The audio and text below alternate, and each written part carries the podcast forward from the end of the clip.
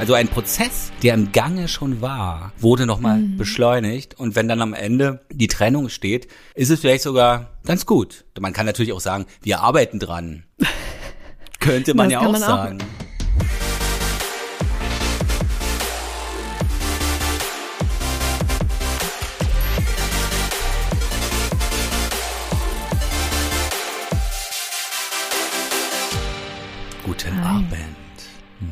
War das denn für eine verführerische Begrüßung? Aber von beiden Seiten, oder? Ja, Schatz? ich wollte auch sagen, das liegt, wahrscheinlich, das liegt wahrscheinlich an der winterlichen Weihnachtsstimmung. Ja. Oh, so. Da macht man sich auch mal ein bisschen Zimt in den Kaffee. Zu weihnachtlichen. Damit es so schön duftet. Ja. Und schmeckt. Habe äh, hab auch schon mal eine Kerze angezündet. Hab meine Weihnachtsdeko aus dem Keller geholt. Aber Michael, bevor wir da jetzt direkt einsteigen, erzähl doch jetzt erstmal, wie es dir geht. Wie es mir geht, passt gut zu dem kurzen Gespräch, was wir hier gerade geführt haben.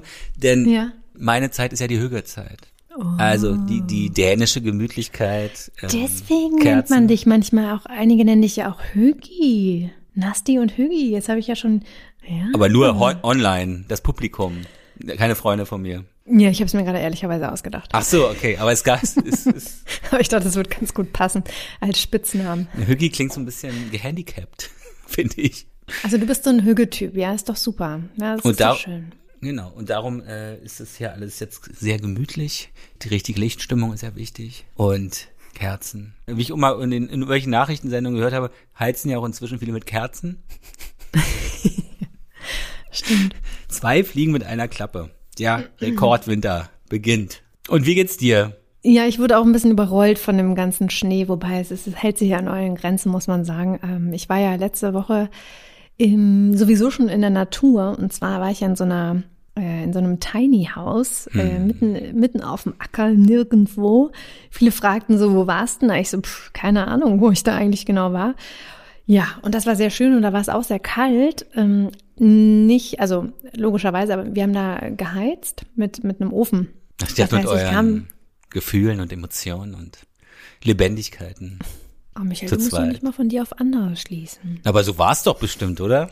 Ich habe jedenfalls auch den Ofen bedient und äh, das war fand ich richtig gut. Ja, so so einfach mal wieder so ein bisschen mit den Händen und so, ja, so einfach so nach Feuer riechen und so muss es früher gewesen sein, hast du gedacht? So muss es früher gewesen sein, als alles genau. noch und, gut war. Ja, ich fand es toll. Also deswegen war das für mich so ein bisschen der Start auch in diese weihnachtliche Zeit. Ähm, und es, äh, ja, es hat mir, hat mir ganz gut gefallen. Ja, muss ich ja, sagen. Ich habe ja schon Fotos gesehen oder eins oder zwei. Mhm. Und äh, da sieht man natürlich die Gemütlichkeit, wenn Marie dann im Rolli da sitzt, Gedanken verloren mit am Café vor einem großen Panoramafenster in diesem Tiny House. Und dahinter ist nur die Landschaft. Ja, da wärst du so, auch gerne mitgekommen. So stellt man sich dann das Leben, das Glück, das zu einem passt vor. Kann man so sagen, oder? Das Glück, das zu mir passt. Nee, das war echt gut. Hat mir gut getan. Ja, ja aber ansonsten ähm, wieder hier, ähm, weiß ich nicht, fand ich es dann zu kalt und deswegen ja, weiß ich nicht. Aber ich will auch gar nicht mehr über das Wetter reden, weil gehört ja auch dazu. Und ich muss sagen, ich bin froh, dass es so kalt ist. Also es hat auch. mich eher erschrocken, dass der Oktober so warm war. Und deswegen bin ich jetzt eher froh, ähm, wenn man jetzt mal so ein bisschen an die Natur denkt, äh, dass es schneit. Ja. Genau. Und ich war bei dir um die Ecke mit meinem guten Freund Sebastian im Krüger. Ah wir haben ja da äh, eine Bekannte, oder Bekannte von mir, die ist ja da äh, Kellnerin, Lisa, und die hat dann Sebastian irgendwann angesprochen und sie hat meinte zu ihm, Sebastian, du siehst aus, als wärst du die ganze Zeit auf dem Sprung, weil er halt noch eine Jacke anhatte oder er hatte dann wieder einen Mantel angezogen, weil es wahnsinnig auch in den, in den Läden, die heizen gar nicht mehr so richtig, ne? Es war mhm. richtig ja. kalt, ja. ja. Und dann habe ich rausgeguckt und dann kam gerade so dieser Eiswagen, also für Crushed Eis. Und der hat dann so ein Van, hat dann geparkt vor ganz vielen Autos, die aber alle total schneebedeckt waren. Es war ein sehr Instagrammable Picture, wahrscheinlich, sagt man. Mhm. Also es wäre was für Instagram gewesen, habe ich ja nicht fotografiert. genau. Ah, ganz kurz. Erstmal Frosch. Erstmal hier alles abhusten. Sorry, tut mir leid. Kann man auch rausschneiden oder auch nicht. Ah. genau, aber der Wechsel der Jahreszeiten ist, äh, ist ja schön, denn wenn dieser Tag mhm. derselbe wäre wie in LA, wäre das naja, ja sehr also, trostlos auch. Ne? Wahrscheinlich ist das aber äh, hier erstmal so die, also die Realität der nächsten Wochen und Monate, würde ich mal sagen, dass jeder Tag genau so aussehen wird. Aber das, Und äh, dafür machen wir ja diesen Podcast, damit wir Genau. euch diese Zeit versüßen. ah, Und noch ein bisschen mehr Stimmung und noch ein bisschen mehr Hücke und noch ein bisschen mehr Marie sehr gut. Super Am Ofen. Überleitung. am Ofen. Wobei, das bringt Briketts uns aufgelegt. nat- Briketts. So ein geiles Wort. Ähm, wobei, Michael, ich muss sagen, das bringt mich auch immer, also so gedanklich, ähm, nicht mich wirklich, aber äh, denke ich, das ist für viele auch eine Situation von einer, ich sag mal, einer Extremsituation darstellt. Wenn es kalt draußen ist, wenn man vielleicht nicht mehr rausgehen mag, dann ist das natürlich auch für manche insofern schwierig, weil sie dann vielleicht sowieso schlecht drauf sind, ne? weil dunkel und man ist so ein bisschen so muffig vielleicht. Ich weiß nicht, wie du da so ein bisschen Melancholisch. So, ein Muffel. Nee, ich nicht. Ich, ich überhaupt nicht. Sebastian, dem, dem, dem fehlt die Sonne. Also der wird dann melancholisch oder ein bisschen Mhm. äh, gedrückter Stimmung, wenn die Tage kürzer werden. Ich glaube, auf Dauer schlägt einem, das äh, gibt es ja auch ganz viele Studien zu, aber wirklich auf die, auf die Psyche ist ja auch klar. Also ich kann auch sagen, mir fehlt das Sonnenlicht auch dann. Zumindest nach ein paar Wochen irgendwann reicht es dann auch. Aber was ich eigentlich sagen will ist, aber diese Extremsituation von du bist vielleicht, weil es gibt einen Schneesturm und du bist gefangen zu Hause. Ich übertreibe jetzt ein bisschen. Viele Paare auch äh, in eine vielleicht Herausforderung, weil man dann ja ähm, sowieso schon schlecht drauf ist, dann vielleicht noch genervt ist von der Arbeit und genervt ist von einem Partner oder Partnerin. Und das kann natürlich auch zu Konflikten und Streit führen. Und das ist auch so ein bisschen das Thema, über das wir heute reden wollen, Michael. Ich bin beeindruckt. Ich bin beeindruckt, Marie. Das war eine Wahnsinnsüberleitung. Denn was ist das Problem? Corona ist ein gutes Beispiel. Wenn eine Beziehung zu Corona-Zeiten zerbrach, kann man jetzt natürlich sagen, oh, das lag jetzt daran, dass die, dass man so aufeinander hockte und äh, sozusagen einander ausgesetzt war. Aber eigentlich war das ja ein Katalysator, dass man sozusagen äh, sich dann auch mal ein bisschen mehr erlebt hat. Und dann wurde der Zustand der Beziehung schon ein bisschen offensichtlicher. Also ein Prozess, der im Gange schon war, wurde nochmal beschleunigt. Und wenn dann am Ende die Trennung steht, ist es vielleicht sogar ganz gut, Ja, dass es mal ja. diese Situation dann mal gab und dass man das dann sich damit auch mal auseinandersetzen konnte. Man kann natürlich auch sagen, wir arbeiten dran. Könnte man Das ja auch man sagen. könnte man auch machen, ja. Und äh, das ist eigentlich genau richtig, was du gerade beschreibst, so dieser äh, Katalysator, so hast du es ja genannt. Es gibt aber auch andere, ich sag mal so, schleichende Katalysatoren, die sich so eingeschlichen haben, wenn äh, Paare dann irgendwann an einem Punkt sind und auch mal streiten. Ja, es ist ja auch ganz natürlich, dass man auch mal streitet äh, in einer Beziehung. Ähm, aber wir wollen heute, liebe Hörerinnen und Hörer, darüber sprechen, was so klassische Beziehungskiller sind in Paarbeziehungen und wie sich vielleicht auch eine Trennung aufgrund von destruktiven Streitmustern vielleicht vorhersehen lässt. Und wir beschäftigen uns heute mit den sogenannten vier apokalyptischen Reitern. Und zwar geht es zurück auf einen Psychologen aus Amerika, John Gottman, der sich in einer sehr, sehr, sehr aufwendigen Beobachtungsstudie von Paaren genau damit beschäftigt hat. Und er sagt, er kann zu 80 Prozent vorhersagen, ob oder vielleicht auch nicht, sich Paare innerhalb der nächsten Jahre trennen oder nicht. So. Anhand, und der Michael. hat ja wahnsinnige, er hat ja wahnsinnige Teilnehmer auch in den Schulen. Ist ja einer der, das ist ja der Ja. Paartherapeut der Welt wahrscheinlich, ne? Der, der, Ja, das ist Wahnsinn. Er hat- Ich glaube, was habe ich gelesen? Über 3000 Paare hat er auf jeden Fall beobachtet äh, in den letzten Jahren. Der ist auch selbst sehr lange schon mit seiner Partnerin zusammen. Ähm, die haben auch unzählige Bücher geschrieben. Ich habe hier gerade auch eins vor mir liegen. Äh, Das heißt acht Gespräche, die jedes Paar führen sollte. Der hat aber auch ganz viele andere Bücher geschrieben von äh, John Gottman und seiner Frau. Ich nenne sie mal Julie oder Ju- Julie, Julie äh, Schwarz Gottman. Ähm, und könnt ihr nochmal googeln und Aussprache dann ne? klicken, Genau. dann hört das richtig. recherchiere ich dann auch nochmal. ähm, ja, und das fand ich total Wahnsinn, dass man auf, auf wirklich auf einer, ähm, auf einer Grundlage von bestimmten Faktoren relativ genau sagen kann, ob sich eine Beziehung hält oder nicht. Und Hm. das fand ich voll spannend. Und da haben wir auch ein paar Nachrichten bekommen, weil als ich das irgendwie gesagt habe, war es so ein bisschen so, hä, was ist das denn? Könnt ihr nochmal drauf eingehen? Und, hm. und äh, deswegen haben wir gedacht, widmen wir uns heute genau diesen apokalyptischen Reitern. Sag mal, Michael, weißt du, warum das eigentlich apokalyptische Reiter heißt? Na, es gibt ja dieses sehr bekannte äh, äh Bild von Albrecht Dürer. Na, das sind die vier Reiter der Apokalypse. Nennen, mhm. wir es so. Genau. Okay. Die das Unheil bringen, die letztendlich alles die ähm, zerstören am Ende. Also, aber selbst ja. geschaffen von uns Menschen natürlich. Und so ist es ja in der Beziehung dann auch. genau. Dass es ja, ja. alles selbst geschaffen ist. Und ich muss genau. noch einen Einschub, bevor wir voll reingehen in diese ja. Dramatik. Ähm, ich bin ja der Auffassung, auch wenn man diese apokalyptischen Reiter kennt, es ist ja immer eine Beziehung zwischen zwei Menschen. Wenn man das sieht und identifiziert, kann man damit umgehen und man kann das auch ändern, wenn mhm. man das möchte. Denn das, das besteht ja für die Beziehung. Denn das ist ja so, weil du meintest, Streit, Streitigkeiten gehören immer dazu. Ich sehe ja immer Streitigkeiten sind für mich immer so Krisen in einer Beziehung, in der sozusagen einen, ein Zustand, der sowieso schon da ist, aufbricht. Ja, wenn sich dann praktisch, ähm, ist immer so ein Peak von eigentlich einem, einer noch darunter liegenden Krise, also dem Zustand mhm. letztendlich der Beziehung. Und das Problem ist, dass viele Streitigkeiten ja geführt werden und man kann ja in dieser, in diesem Streit eigentlich das Problem nicht lösen. Man kann es dann sozusagen eigentlich erst lösen, wenn die Wogen sich wieder geglättet haben. Aber dann ist es so, dass der Bedarf nicht mehr da ist. Man sagt, na, jetzt sind die Wogen ja geglättet, dann müssen wir uns gar nicht mehr damit äh, beschäftigen, mit dem Zustand beschäftigen oder der Voraussetzung beschäftigen, die eigentlich viele unserer Streitigkeiten sozusagen kreiert.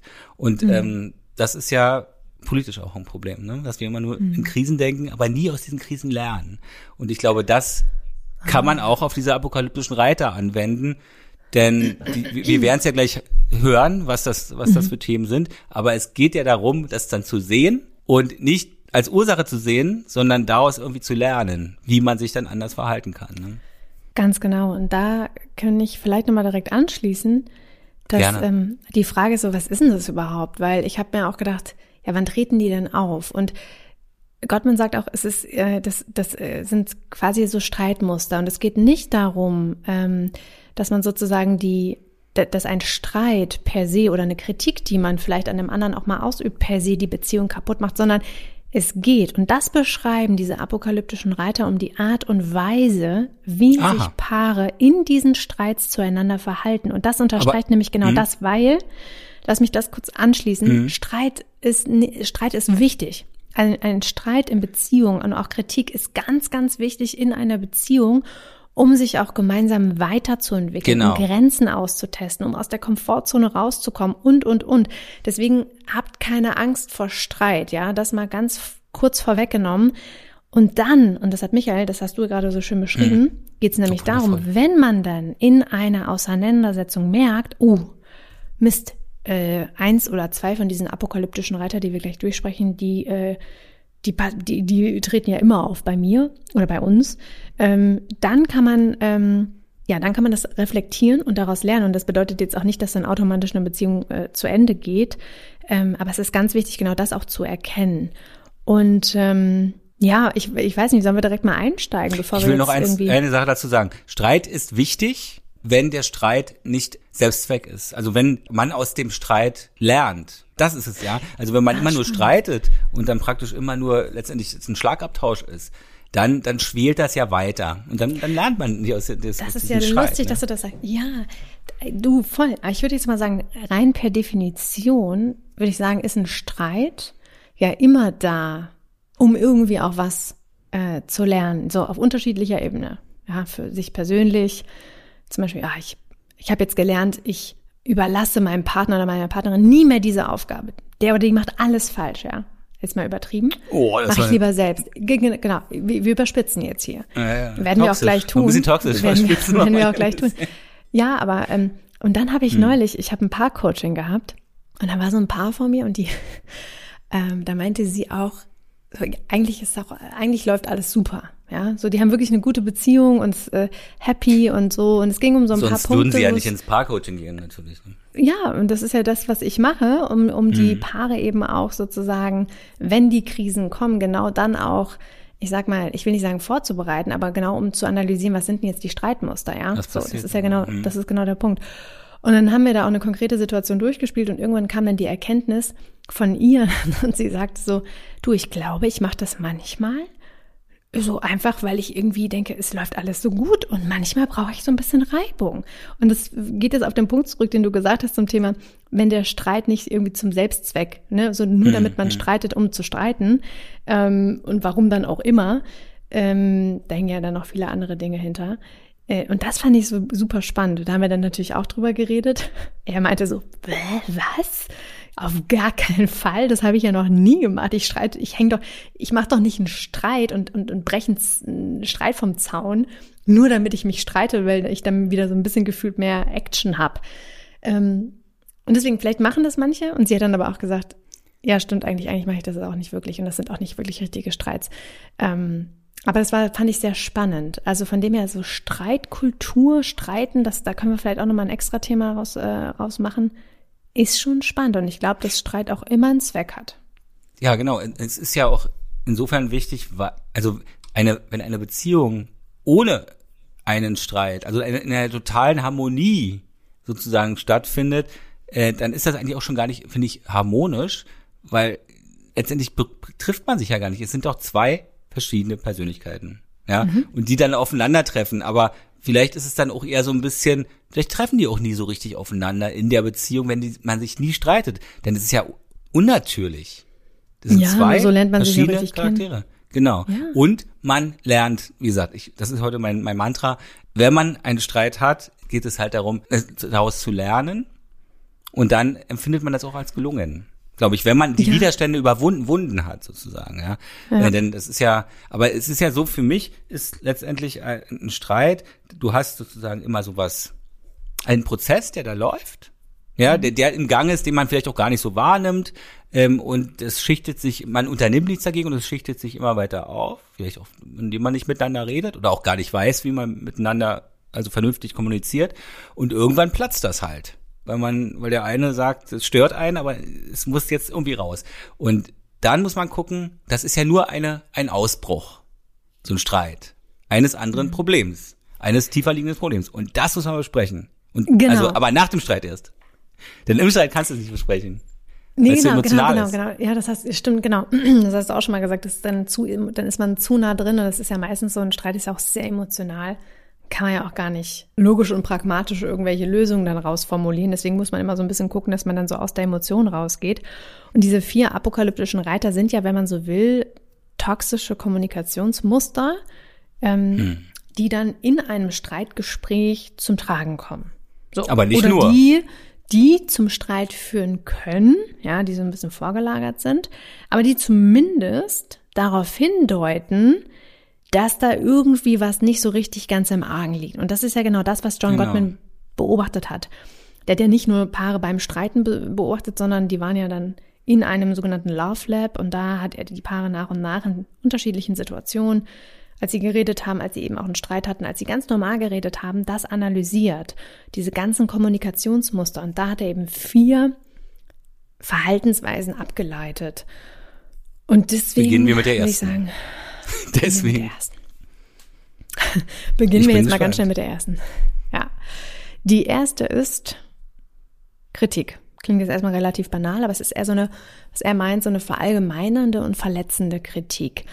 Und er beschreibt das ganz schön, das fand ich sehr spannend, ähm, dass es da einen Unterschied gibt zwischen, man kann den Partner kritisieren oder den Partner, die Partnerin kritisieren, ähm, oder man kann auch eine Beschwerde äußern. Jetzt frage ich dich mal, Michael, was glaubst du denn ist der Unterschied? Zwischen einer Beschwerde und einem Vorwurf. Mhm. Ähm, die Beschwerde, ich glaube, in der Beschwerde würde man eher sagen, ich empfinde das so. Ja, und ja. in einem Vorwurf sagt man, du bist eigentlich schuld. Eigentlich, nee, nicht nur ja. eigentlich, du bist schuld. Und Beschwerde ist, ich empfinde, das kommt bei mir so an. Genau, genau. Also es ist auch genau so, so ein bisschen so, ich, ich, ich habe da was wahrgenommen und ähm, möchte mich gerne mal so beschweren, weil das und das, was ich jetzt so wahrgenommen habe, führt zu dem und dem Gefühl. Ja, sehr so auf hm. sich formuliert und, und die Kritik ist genauso, wie du sagst, du machst und hm, und oft sind da auch so Pauschalisierungen mit gemeint, also sowas wie immer machst du oder nie machst du oder was weiß ich. Also, dass man das ähm, so sehr verletzend und, und eben auch verallgemeinert, das meint er damit, äh, auf den Partner oder die Partnerin eben so zurückwirft. Ja? So. Das ist ganz du solltest krass. Doch, du solltest doch das und das einkaufen. Und jetzt hast du wieder das Falsche mitgebracht. Immer bringst du das Falsche mit. Bist du eigentlich dumm? nee, das habe ich jetzt noch dazu gedichtet, aber so ähnlich könnte man, ne? Und das ist keine normale, ich sag mal, in dem Sinne ja noch kein Streit, aber das ist so eine alltägliche Situation, die genau, ganz schnell dazu ist, führen kann. Das ist ja toxisch. Mhm. Wenn du, also Voll, wenn du sagst, ja. du bist dumm, also eine Beziehung, das ist ja hochtoxisch. Das sagt dir sehr viel, wie, die, wie man miteinander umgeht, zwischenmenschlich in der Beziehung. Ja. Man kann ja auch mit Freunden oder so auch so umgehen, ja, oder mit, Ganz mit genau, Familie. Ja. Das zeigt sehr klar das Wesen der Beziehung. Also, mhm. Äh, also was eigentlich das für eine Beziehung ist. Also das kann auch sehr perfide, sehr subtil daherkommen. Also ich, ich glaube nicht, dass ich noch so bin. Ich bilde mir ein, dass ich nicht mehr so bin. ähm, aber das ha habe ich jetzt auch mitgekriegt in bestimmten Situationen. Früher war es so, wenn ich einen Streit hatte. Also das war gar nicht so rumgebrülle, das war eher so sehr akzentuiert. Eine meiner Freundinnen, ich habe schon mal erzählt, die hat das ja mal heimlich mitgeschnitten und es klingt jetzt gar nicht so krass. Also es klingt, also da, da spreche ich halt sehr hochdeutsch und sehr klar, am Ende sagt sie dann immer, oder haben sie immer, also haben wirklich verschiedene gesagt, naja, es klingt alles schlüssig, aber es klingt alles so, als hätte ich Schuld. Also man, man muss nicht immer sagen, du, du, du bist schuld, sondern man, es kann auch anders. Und so war das halt bei mir früher, ja.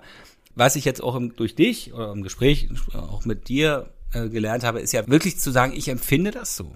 Das kommt bei mir so an. Das ist halt äh, das Wichtige, ja. Dass man dem anderen auch die Chance gibt, zu reagieren. Denn wenn du sagst, du bist schuld, dann ist das ja festgelegt. Dann ist, ja. hat man ja gar keinen Spielraum mehr als, als der andere. Der kann dann nur sagen, oder die kann dann nur sagen, aber bei dir ist es so. Und dann sind wir völlig in der Spirale drin. Also nie einen ja. Vorwurf mit einem Gegenvorwurf äh, ja, genau. Genau.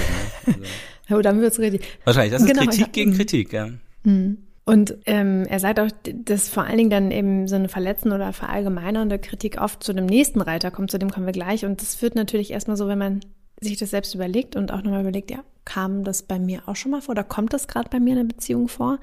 Ähm, so empfinde ich das auch, ja, angegriffen, ne, auch sehr, vielleicht auch, ja, man ist verletzt und so. Und dann macht ganz schnell so ein, macht sich so ein, so ein, so ein Täteropfer irgendwie auf, ne, so, boah, jetzt werde ich hier als Täter dargestellt oder Täterin oder Ne, und dann äh, kommt der andere aber auch ganz schnell wieder in so eine Opferhaltung, ja, und da ist es, so, da entsteht ganz schnell so eine Spirale.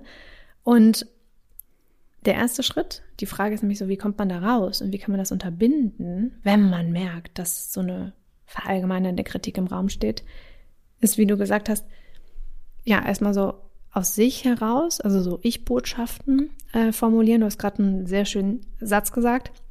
Und vor allen Dingen auf ein konkretes Verhalten, dann würde ich sagen, auch noch auf den, also auf ein konkretes Verhalten von dem anderen oder der anderen ähm, ableiten oder projizieren. Und zwar, du hast das und das gemacht und das ist das passiert, also ne, das habe ich so wahrgenommen. Das ist einfach so ganz sachlich passiert. Ja, du bist einfach zu, also du bist zu spät gekommen. Wir haben uns um 20 Uhr verabredet und du bist um halb neun gekommen.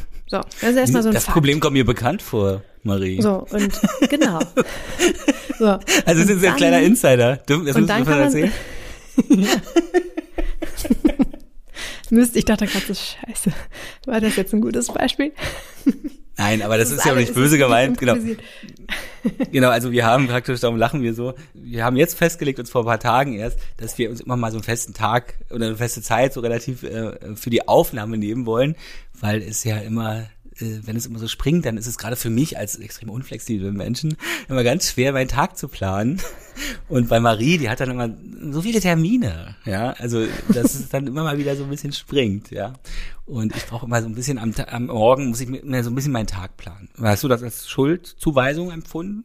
Du nee, das stimmt ja. Nein, das stimmt ja, weil ich habe ich hab ja dann, und da kommen wir dann gleich zu, dass ja auch äh, klugscheißermäßig, wie ich bin und wie mich ja auch viele dann so immer einkategorisieren. Das lassen wir ähm, mal so ähm, stehen. Die ja. Nachricht, weißt du? Ähm, habe ich das ja schon reflektiert und habe ja auch eingesehen, genau. dass es ja so ist, weil es ist es ist ja auch so. Aber ne? aber du hast noch, das, du hast mich ja dann angerufen und mhm. ich habe nach unserem, es war ja total also gutes Gespräch, dann haben wir war mhm. alles gelöst und alles entspannt und dann habe ich aufgelegt und habe da aber deine letzte WhatsApp davor gelesen. Ja. Da stand, das lass doch jetzt mal so stehen. Da habe ich nur gedacht, oh ja, ja, vielleicht hat er die Nachricht noch nicht gelesen. Ja, egal. Ähm, Aber man kann genau. alles lösen, ja. Also man kann ist alles ja lösen. Also wir sind da auch, glaube ich, ein gutes Beispiel, äh, weil äh, manchmal das, das Problem ist ja oft, man regt sich ja eigentlich nicht über den anderen auf, sondern das, was einen beschäftigt, ist ja das, was, was man in seinen Gedanken da konstruiert, ja. Der längste Lernvorgang, den ich äh, habe in meinem Leben gehabt habe, ist nicht immer im Kopf alles zu durchdenken und, und da baut sich dann ein Konflikt auf, der gar nicht existiert, ja, ähm, sondern wirklich so schnell wie möglich eigentlich miteinander dann re reden und dann löst ja. sich das alles so schnell oder kann sich auflösen, es sei denn, äh, man gibt dann wieder Kritik in alle Richtungen, aber das ist, das meiste findet halt wirklich im Kopf statt. Also, Total. also das ist, habe ich lange gebraucht, um das zu lernen.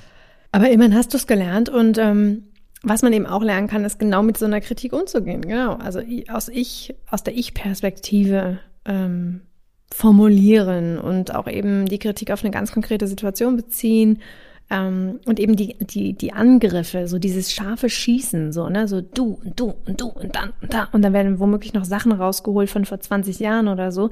Das ist nicht konstruktiv und deswegen das lassen und sonst führt es nämlich ganz schnell zu dem nächsten Punkt, zum nächsten apokalyptischen mhm. Reiter. Und das ist zweitens die Verachtung. Uh.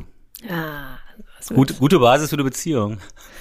Genau. Verachtung. Und dann, äh, dann passiert Folgendes, und das äh, kennen vielleicht auch wieder einige von euch, vielleicht aber auch nicht hoffentlich, aber das ist so ein Zustand, in dem wir, also so, der so richtig gemein ist, ne? Also da ist es so ein bisschen, deswegen habe ich das auch gerade gesagt, mit diesem bist du dumm, ja, dass man da schon mhm. anfängt und gegen den anderen so, so scharf schießt und schon fast respektlos oder vielleicht auch irgendwie, weiß nicht, so jemanden beschimpft oder auch verspottet oder irgendwie sarkastisch auch ist.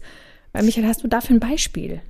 Ich habe dafür ähm, ein sehr lebensnahes Beispiel sogar, denn ich habe da auch mal einen Text drüber geschrieben, also Vielleicht kommt es einigen meiner Kolumnenleser bekannt vor. Ich habe wirklich ein paar im Umfeld. Da ist die Beziehung in so einem Zustand oder sag mal, das Kommunikationsverhalten ich nenne das mal gesunde Kommunikationsunfähigkeitsverhalten, ist da in so einem Zustand inzwischen, dass sie ihn immer so vorführt, also vor anderen. Also oh, es wird alle Beschwerden, alle Beschwerden werden vor dem Freundeskreis in seiner Anwesenheit oh. ausgewertet. Naja, und das ist teilweise auch der Umgangston. Also ich weiß nicht, wie die sozialisiert ist, aber also ich komme ja, also das habe ich schon oft gesagt, ich komme nicht mit einem verächtlichen Umgangston klar. Und die ist so ja, anscheinend so aufgewachsen und mhm. und da wird immer so ausgeteilt so eine Aggression auch, ja. Mhm. Und er ist da irgendwie immun. Wahrscheinlich passen die auch deswegen so gut zusammen irgendwie, dass er, dass es an ihm so abperlt. Aber da, da ist keine Pflege, ne? Da ist keine Beziehungspflege, das ist, die wissen halt, wie man eine Beziehung führt, aber lange, aber nicht so richtig, wie, wie man sie pflegt. Aber irgendwie passen wahrscheinlich dann doch die, die Prägungen irgendwie so gut zueinander, dass das irgendwie ein gutes Team ist oder so. Ja, und das ist, finde ich, auch nochmal wichtig, was du sagst, dass, dass die das nie so aufgeklärt haben. Ich glaube, wenn man das erstmal weiß, wie so bestimmte, also wie bestimmte Grund, grundlegende Verhaltens Muster oder auch wie das Wesen des anderen so tickt, kann man das, glaube ich, auch äh, vielleicht auch manchmal bestimmte Dinge besser einordnen. Und lass uns mal kurz bei der Verachtung nochmal bleiben. Hm. Das ist ähm, vielleicht auch, wenn du sagst, so, ah, alle kriegen es mit, ne? So, hm, und ah, ist una erstmal unangenehm. Und das ist auch oftmals, so eine Verachtung wird ja nicht nur verbal eben gezeigt, sondern eben auch nonverbal. Also, dass man vielleicht auch so Augen rollt oder ne, so Sachen so abtut oder so. Atmet, hustet oder so auch, was auch immer. Und ähm, das führt dazu, das kann man ganz klar so sagen, dass der andere, die andere sich einfach wirklich wertlos fühlt. Ja, weil man ist ja auch mhm. so paralysiert und vielleicht auch einfach so, so ohnmächtig in dem Moment, weil ich meine, was willst du dafür, was willst du da sagen, äh, wenn du dann vor allen Dingen noch vor anderen, und ich finde, das ist nochmal, das ist wirklich die absolute Oberhärte, mhm. sowas vor anderen auszutragen, finde ich, geht gar nicht. Da bist du ja wirklich komplett paralysiert. So, da ist wirklich so. Ja. Und, das, und da geht's wirklich, muss ich sagen, da geht's ja auch gar nicht mehr äh, ums Lösen dann vom Problem, sondern es geht genau, wirklich ja darum, auch einfach nur, es geht wirklich darum, den anderen einfach nur zu verletzen. Es geht einfach noch eins rein und noch eins drauf und noch mal ein Bash und noch mal hier. Also ich glaube, bei dieser Bekannten von mir ist das gar nicht so jetzt böse gemeint, dass sie sagt, ich will bewusst ihn jetzt irgendwie äh, abwerten, dass es ihm schlecht geht, sondern ihr geht's ums Recht haben. Ihr ja. geht's darum, dass sie ihre Wahrheit hat und die will sie unbedingt durchsetzen. Was natürlich in einem Konflikt wieder völliger Quatsch ist, weil ja. es sind halt zwei. Man muss ja miteinander zu, man, also das ist halt ein aufeinander zugehen und jeder hat seine eigene Wahrheit. Ja, also es geht darum, beide Wahrheiten durch die Sichtweise des anderen zu vervollständigen. Darum geht's. Mhm. Das haben wir auch gesellschaftlich gerade so massiv. Es geht immer nur ums Recht haben. Ich will meine Meinung durchdrücken und wir, mhm. und wir sind ja inzwischen leider in so einem, so einem Zustand in, im Internet auch, dass die Leute wegen einer anderen Meinung irgendwie den Tod verdienen. Ja, also das ist ja ganz schrecklich mhm. heutzutage.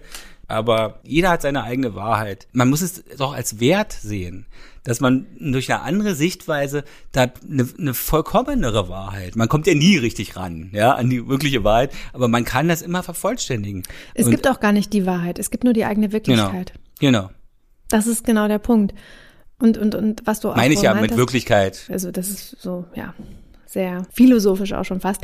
Und ein, ein Satz noch dazu, und das Beispiel zeigt es ja auch, weil du meinst, die sind so seit 15 Jahren oder länger schon zusammen, dass es oftmals solche Verhaltensmuster sind oder sagen wir auch vielleicht so negative Gedanken über den Partner, der, die, die schon ganz lange da sind, die man vielleicht auch nie ausgesprochen hat, aber die immer hm. wieder dann auf den Tisch kommen, ja. So, und dann, ah, es war schon damals so. Du bist einfach ein kleiner Wurm. Ja, das, wir, wir machen ganz kurz, liebe Hörerinnen und Hörer, wir machen uns hier gerade ein bisschen lustig, aber das ist nicht so gemeint. Das ist tatsächlich, wenn es passiert, eine wirklich nicht schöne Angelegenheit und Sache. Und wir versuchen das hier nur mit ein paar Beispielen zu unterfüttern, damit ihr auch wisst, was das, wie sich das eventuell äußern kann. Und ähm, also wie kann man in so einer Situation, wenn man das merkt, damit umgehen? Hm. Also ich würde sagen, erstmal versuchen, vielleicht auch erstmal aus der Situation rauszugehen, Raum hm. zu suchen, sagen, okay, Moment, das hat dir, das habe ich gerade gesehen, das hat, das hat, das hat mich gerade verletzt, ja. Das, was du gesagt hast, so, so Grenze überschritten und erstmal raus. Hm. Ähm, und ich finde, dann versuchen natürlich auch, und das klingt jetzt relativ banal, was heißt banal? Es klingt einfach und die Frage ist, wie macht man es denn dann wirklich? Weil das finde ich immer ein bisschen schwer, das umzusetzen. Ähm, ganz bewusst wirklich die Augenhöhe wiederherzustellen. Und auch, glaube ich, bei sich zu bleiben, zu sagen so, okay, ist da jetzt irgendwie was dran? Also, ne, so, ist da jetzt irgendwie, also erstmal so, dass, dass derjenige oder diejenige, die ausgeteilt hat, erkennt, okay, das war jetzt ein verachtungsvoller Kommentar und dass der andere oder die andere vielleicht auch erkennt, aus welcher Situation man das herausgemacht hat. Aber da kommen wir auch gleich nochmal zu, weil es geht ja noch weiter mit den apokalyptischen Reitern, die auch alle so ein bisschen miteinander zusammenhängen. Genau, und dann kommen wir auch zum dritten schon, weil natürlich solche Anschuldigungen oder auch verachtenden Kommentare oft dann wieder dazu führen, dass man sich dann, dritter apokalyptischer Reiter, Verteidigung, ja, so, so, so eine ablehnende Rechtfertigung vielleicht auch, in diesen Modus kommt, dann wiederum zu kontern. Ja, und das ist eine, eine sehr verständliche, sage ich mal, Reaktion, kenne ich selbst auch, weil man möchte ja meistens solche Anschuldigungen dann auch nicht stehen lassen oder so verachtende Kommentare. Und so geht's mir, ich möchte das dann schon klarstellen, ja. So die Situation, die du geschildert hast, du hast dann ja auch gesagt, so ja, ich habe hier wahrgenommen und dann, uh, ich richte mich sehr viel nach dir. Und da habe ich auch so sofort gedacht, so, boah, nee, das muss ich jetzt mal klarstellen, ja. So, das war so meine Reaktion. Wir haben es dann ja aber auch sehr sachlich und auf Augenhöhe geklärt. Sehr aber herzlich. dieses Gefühl, ja, dieses menschliche, so diese Reaktion, so, na, nee. So.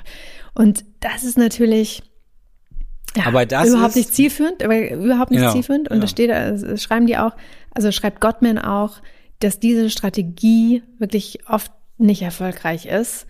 Und ähm, das liegt nämlich daran, indem wir das dann so abschmettern, ja, und da so gegenschießen und so nach dem Motto, ja, aber du machst das ja auch nicht. Und wenn so, du früher gekommen wärst, dann, genau deswegen wollte ich es jetzt mal gerade erklären. Okay. okay. Deswegen wollte ich, nee, weil das ist, das, ich glaube, es macht Sinn, dass man einmal ganz kurz reingeht.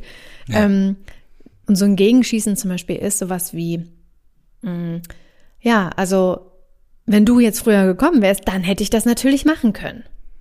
Ja, so. Ah, hm. Aber hm, und das, und das meinen also, die mit, bist mit, du wieder schuld, mit anderen Worten. Genau, ja, du drehst es hm. eigentlich wieder um. Es wird immer nur der und Ball abgegeben. es geht nicht darum, dass dann auch die oder derjenige ähm, die Verantwortung auch der Fehler dann übernimmt. Und es wird immer so, weißt du, sofort mit so einem Gegenangriff reagiert und geantwortet. Mhm. Also man stellt sich dann selbst auch immer als Opfer dar. Ähm, also so, als wenn ich jetzt gesagt hätte, ja, Michael, aber du, ähm, du sagst mir auch immer viel zu kurzfristig Bescheid und ähm, brauchst dann immer noch länger, weil du dir deinen Kaffee machst und diese Zeit, die kann ich besser nutzen. Deswegen so und und das, weißt du, wenn ich das dann umgedreht hätte, dann würdest du wahrscheinlich sagen so, hä, was hat die denn jetzt so? Und das meine ich. Also diese diese ablehnende Rechtfertigung oder diese Verteidigung ist irgendwie total menschlich, ist aber überhaupt nicht zielführend ähm, und ist auch so ein bisschen, so beschreibt er das, so eine Art Ablenkungsversuch, ne, auf diese Reaktion ähm, des vielleicht auch eigenen Fehlers, ja, wo man vielleicht weiß, so ja, scheiße, ich bin immer zu spät, uh,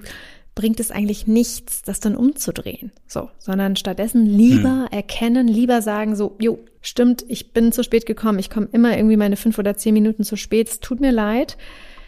Puh, ja, aber das auch wirklich anzuerkennen und das ist hm. Jetzt direkt schon eine Lösung, wie man damit umgehen kann, aber ich glaube, auch da können sich viele vielleicht reinversetzen, diesen Mechanismus zu haben und erstmal wieder so zurückzuschießen, so.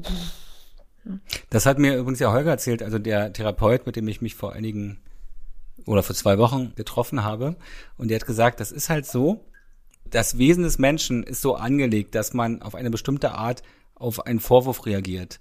Und zwar denkt man so Problem, das Gehirn will so ein Problemlöser. Das bedeutet also, dass man instinktiv auf einen Vorwurf eigentlich erstmal erklärt, wie es dazu kommt warum, mhm. also sozusagen den Weg dahin, warum äh, das so ist. Aber das ist falsch, meint er. Eigentlich muss man dann erstmal ruhig bleiben, mal kurz mhm. durchatmen und dann ist, es ist egal, warum das so ist. Warum man diesen Fehler macht. Das ist dem anderen egal. Man muss dann sagen, meinte er, was wünschst du denn von mir? Also was kann ich denn ändern, damit du, damit das nicht mehr passiert? Genau, was Erklärung, mein Gott. Ja. Ja. Anschließend ist auch so die äh, Frage auch nochmal, okay, ich merke jetzt gerade irgendwie, schießt du gerade gegen mich und mm, und was ist denn eigentlich auch dein das Bedürfnis dahinter?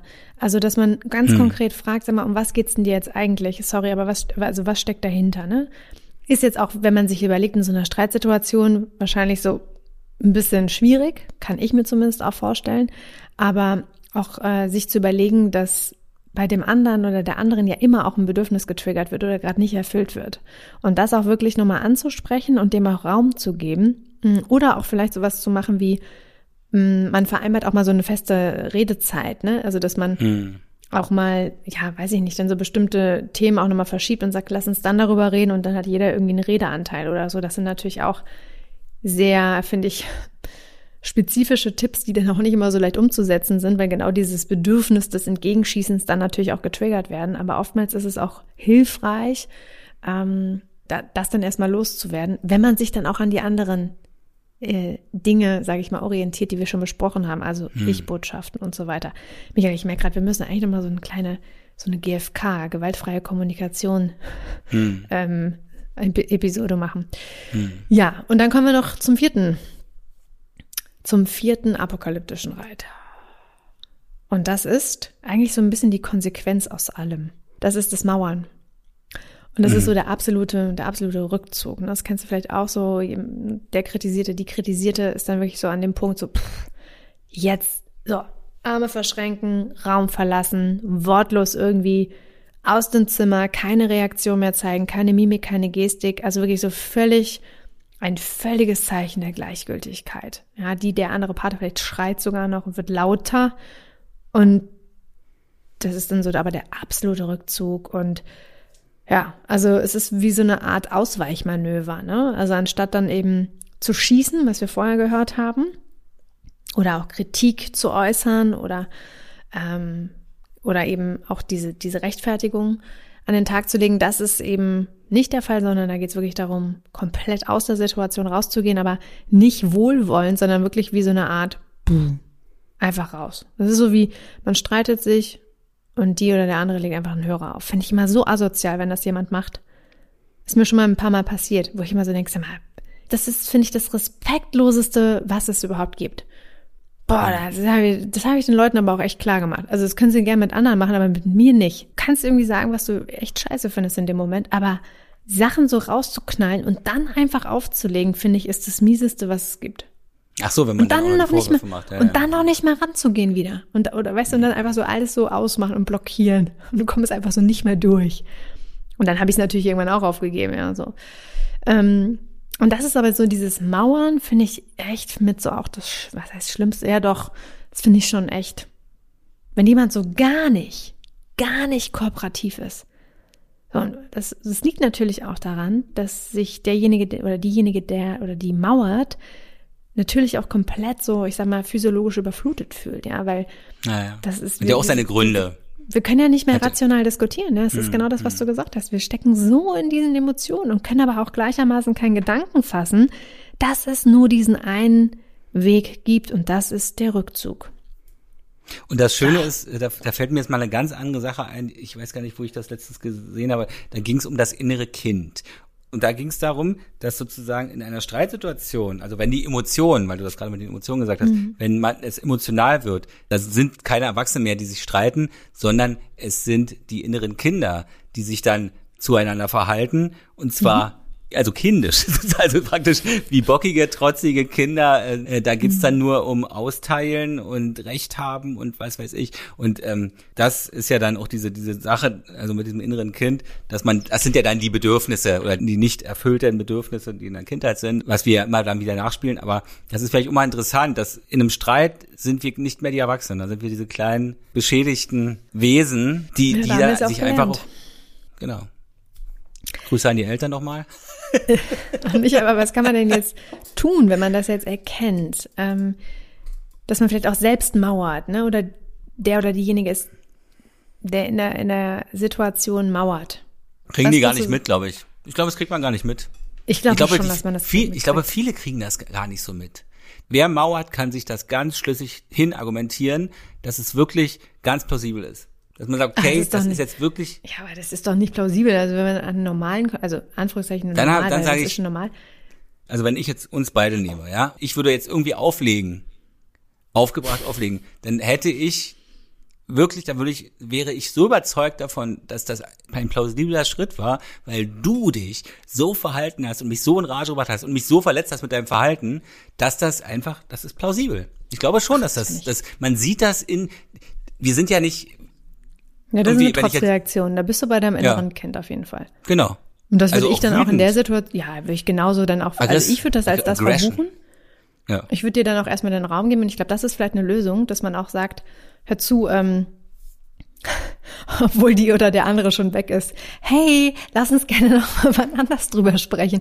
Nee, aber dass man auch vielleicht, wenn man diesen Impuls verspürt, ja, innerlich eigentlich denkt so, okay, ich, ich weiß nicht mehr, was ich sagen soll. Ich habe das auch mal gehabt, ja wo man wirklich denkt, so Verletzung, man ist irgendwie schwach, übel, genervt, wütend, sauer, alles zugleich und könnte am liebsten schreien, dann wirklich zu sagen, okay, hör zu, es hat jetzt hier gerade echt keinen Sinn, ich muss jetzt einfach gerade hier eine Pause machen.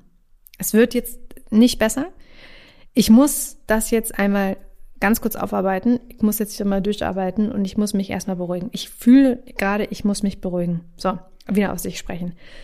Und dann natürlich auch überlegen, und das finde ich aber doch wichtig, Michael, weil Was? sich komplett zurückziehen, finde ich, ist kein Nein, das ist, ist auch kein Fehler. soziales Verhalten in dem Sinne. Und ich glaube, es nee. ist schon wichtig, sich bewusst zu machen, dass Vermeidung, komplette Vermeidung und ein Abriegeln keine Lösung ist.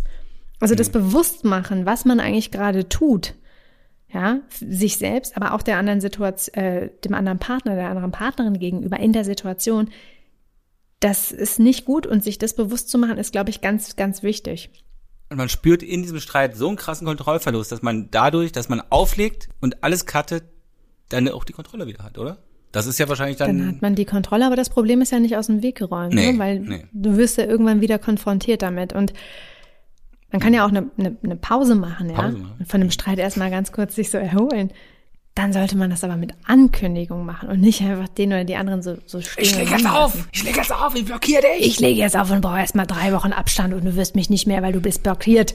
Mit Ein schönes Leben noch! Das Nein, ist der schönste ist, Satz. Ein schönes Leben noch. Das ist die, schönste Verabschiedung, die man nicht in so ah, Streitgesprächen äh, geben kann. Und auch da wieder, glaube ich, wichtig, von sich selbst einfach mal einfach zu sagen, hör zu. Ich bin hier von diesem auch ganzen Streit, den wir gerade haben, so emotional, ich bin so körperlich gerade richtig fertig, weil sowas kann mhm. Energie mhm. richtig rausziehen, ne? Richtig rausziehen. Da muss man sich erstmal erholen. Ähm, und auch das offen zu kommunizieren. Ähm, und noch ein anderer Punkt als auch zum Thema Offenheit könnte auch sein, dass man auch entsprechend mit der Körpersprache auch so ein bisschen guckt, ne? Also es sind jetzt viele Sachen, die man so, genau, Michael zeigt gerade einfach so die Hand in die Kamera, mhm. so eine abwehrende, abwehrende Aber das Haltung. ist ja nicht so, das wäre nicht so richtig Körpersprache, oder? Ja. Oder so eine Ghetto-Faust oder so. Ähm, auch da ähm, ne, nicht Fingerpointen oder oder so hoch oder sich groß machen, sondern wirklich ähm, auch Pass das reflektieren kann schon helfen, weil das löst ja wieder eine Gegenreaktion aus. Ja, ja. ja. man schaukelt sich dann mal weiter hoch. Kennen wir ja alle irgendwie doch zu Genüge. Ja, da, genau, das waren alle äh, vier apokalyptischen Reiter. Ähm, wollte ich noch mal ganz kurz zusammenfassen. Ich mache noch mal alle von vorne. Und zwar sind das erstens, haben wir über die verletzende Kritik oder verallgemeinernde Kritik gesprochen. Dann über die Verachtung. Der dritte apokalyptische Reiter ist die Verteidigung oder diese ablehnende Rechtfertigung. Und das vierte ist das Mauern. So. Ja. Ähm, es geht, wie gesagt, nicht darum, dass man jetzt einen Streit komplett vermeidet. Ne? Es, haben wir schon gesagt, geht auch darum, dass wir wirklich daran wachsen, dass wir auch Grenzen aufzeigen. Das ist ganz wirklich wichtig. Mm, und es geht hier wirklich, wenn wir uns um die apokalyptischen Reiter jetzt drehen, eher um die Frage, wie gehen wir denn im Streit miteinander um? Also wenn so eine Situation auftritt oder ein Unwohlsein oder es ist irgendwie sowas, uh, irgendwas triggert mich gerade durch den anderen, mhm ähm, dass wir dann das einmal reflektieren und genau auf diese Sachen achten. Und jetzt alle, die denken so, oh Gott, das passiert ja immer bei mir. Ich habe ja gerade am Anfang auch gesagt, dass John mhm. Gottman vorhersehen konnte, dass 80 Prozent und manchmal sagt er sogar sogar 90 Prozent er äh, vorhersehen kann, dass wenn diese apokalyptischen Reiter auftreten, die Beziehung dann nicht bestehen wird. Und auch das möchte ich gerne einmal vorwegnehmen das ist ein schleichender Prozess. Ne? Das bedeutet jetzt nicht, wenn ihr denkt, oh Gott, mein Partner hat jetzt im letzten Streit gemauert und jetzt trennen wir uns. Das ist alles ein sehr, sehr, sehr schleichender Prozess, ja. Und ähm, das passiert auch nicht über Nacht. Also deswegen ist auch die Frage, ob das jetzt besser oder schlechter ist. Ähm, es geht nur darum, einen Streit anzunehmen und die Verantwortung auch in so einem Streit für sein Handeln zu übernehmen. Und in dem Moment, wo du es reflektierst, gibt es ja auch die Chance, das auszuräumen und dann auch gemeinsam die Beziehung wieder, ja, ich sag mal, auf Augenhöhe zu bringen, ja, sodass eine Trennung gar nicht bevorsteht. Ja. Deswegen ja. nehmt euch, äh, nehmt euch den Streit, klingt jetzt total doof, ne? Nicht so zu Herzen.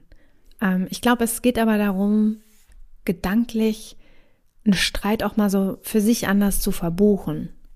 Weil man wirklich dadurch auch echt was lernen kann. Ich habe das selbst durchgemacht. So. Es kommt, genau, es kommt darauf an, wie man den Streit führt. Und das ist ja, ja der erste Schritt, glaube ich. Ist, was ist, was ist das eigentlich für eine Art Streit, den wir hier führen? Ja, ist das jetzt einfach nur ein Schlagabtausch, der, ähm, der niemanden irgendwie weiterbringt? Hm. Oder kann man den so gestalten, dass irgendwie, ja genau, dass diese beiden Wirklichkeiten oder Wahrheiten vervollständigt werden. Dass hm. man zueinander kommt und sich dahingehend dann mit in der Beziehung weiterentwickelt. Klar. Es geht ja immer darum, äh, besser miteinander klarzukommen oder sich zu verstehen oder sein Leben zu gestalten. Das gemeinsame ja, Leben zu gestalten. Das stimmt. Ja, damit wären wir schon am Ende. Und ähm, ich denke, man kann vielleicht sagen, es lohnt sich auch, das zu erkennen und gemeinsam eben auch das anzugehen. Und ähm, das ist eigentlich ein echt schöner Versuch. Was heißt Versuch? Eigentlich ein, auch ein schönes Projekt, ja, äh, das gemeinsam als Paar, wenn man sich, äh, wenn man sich wirklich streitet oder an den Punkt kommt und sich wiedererkennt, das auch mal wirklich für sich zu analysieren, weil das bedeutet nicht gleich, dass da eine Trennung ist, aber es ist eine unheimliche Chance, auch miteinander zu wachsen. Das finde ich echt schön. Ja. Denn sonst wird sich immer weiter verkanten. Es wird immer. Ich wollte es jetzt eigentlich positiv stehen lassen, Michael. Ich Ach so, okay, nicht, ich okay. Nee, dann lassen wir es weg, dann lassen wir es weg. sagen, das, ist, das ist jetzt mal so der positive Ausblick von all diesen vier apokalyptischen Reitern und diesen negativen äh, Spiralen, aber das hat was Gutes.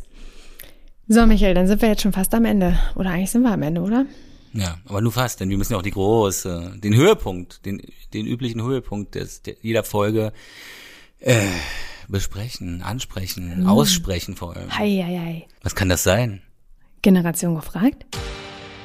Wir haben in der Folge, in der nächsten Folge wieder mal eine sehr coole Gästin am Start. Mhm. Und zwar wird das Laura Karasek sein.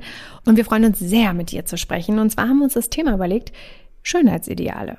Wir ähm, haben ja schon mal paar Sendungen auch dazu gemacht. Da ging es um äh, Schönheitsideale, Schönheits-OPs und äh, wie wichtig ist eigentlich Schönheit, Attraktivität äh, in einer Beziehung und was ist eigentlich Schönheit? Geht es da nur ums Äußere und so Hm. weiter? Diese Fragen haben wir ja damals auch schon diskutiert und wir wollen mit Laura da nochmal so ein bisschen tiefer reingehen. Und deswegen die Frage an euch. Welche Fragen, welchen Input, äh, welche Erfahrungen wollt ihr uns zum Thema Schönheitsideale teilen? Dann könnt ihr das sehr gerne tun. Äh, schreibt uns entweder eine E-Mail an podcast.michaelnast.com oder ihr könnt auch sehr gerne uns bei Instagram folgen und dann auch schreiben oder auch eine Sprachnachricht schicken. Alles ist erlaubt. Und äh, wir werden das natürlich auch nochmal in Form von einer kleinen Umfrage äh, auch nochmal abfragen. Dann könnt ihr da auch nochmal direkt antworten und dann können wir eure Antworten, Erfahrungen und so weiter vielleicht auch mit in die Folge nehmen. So, gucken wir mal. So, das war's jetzt. Sehr intensive Folge. Ich fand, ähm, Intensiv lang. ich habe am Anfang gedacht, so, wow, krass, ist ja eigentlich ein wow, schwieriges Thema. Und dann habe ich aber irgendwie gerade gedacht, nee, eigentlich ist doch super cool, dass man jetzt weiß, auf was man vielleicht auch achten kann, um sich da echt so ein bisschen, ja, so Strategien zu überlegen, wie man da rauskommen kann. Also da sind wir auch sehr gespannt, ob ihr euch da vielleicht wiedererkannt habt, ähm, ob ihr den ein oder anderen apokalyptischen Reiter selbst auch regelmäßig äh, Ausführt. ungewollt vielleicht ausführt, genau. Benutzt. Und äh, ja, in diesem Sinne wünsche ich euch eine schöne Die. Woche, einen schönen Tag, einen schönen Abend, eine schöne Nachmittag. Badewanne. Morgen. Viele hören uns auch in der Badewanne, haben wir wieder gehört. Wo auch immer ihr seid. Gerade. Gerade. Na dann. Michael. Bis zum nächsten Mal. Ihr Schlawiner. Tschüss. Ciao.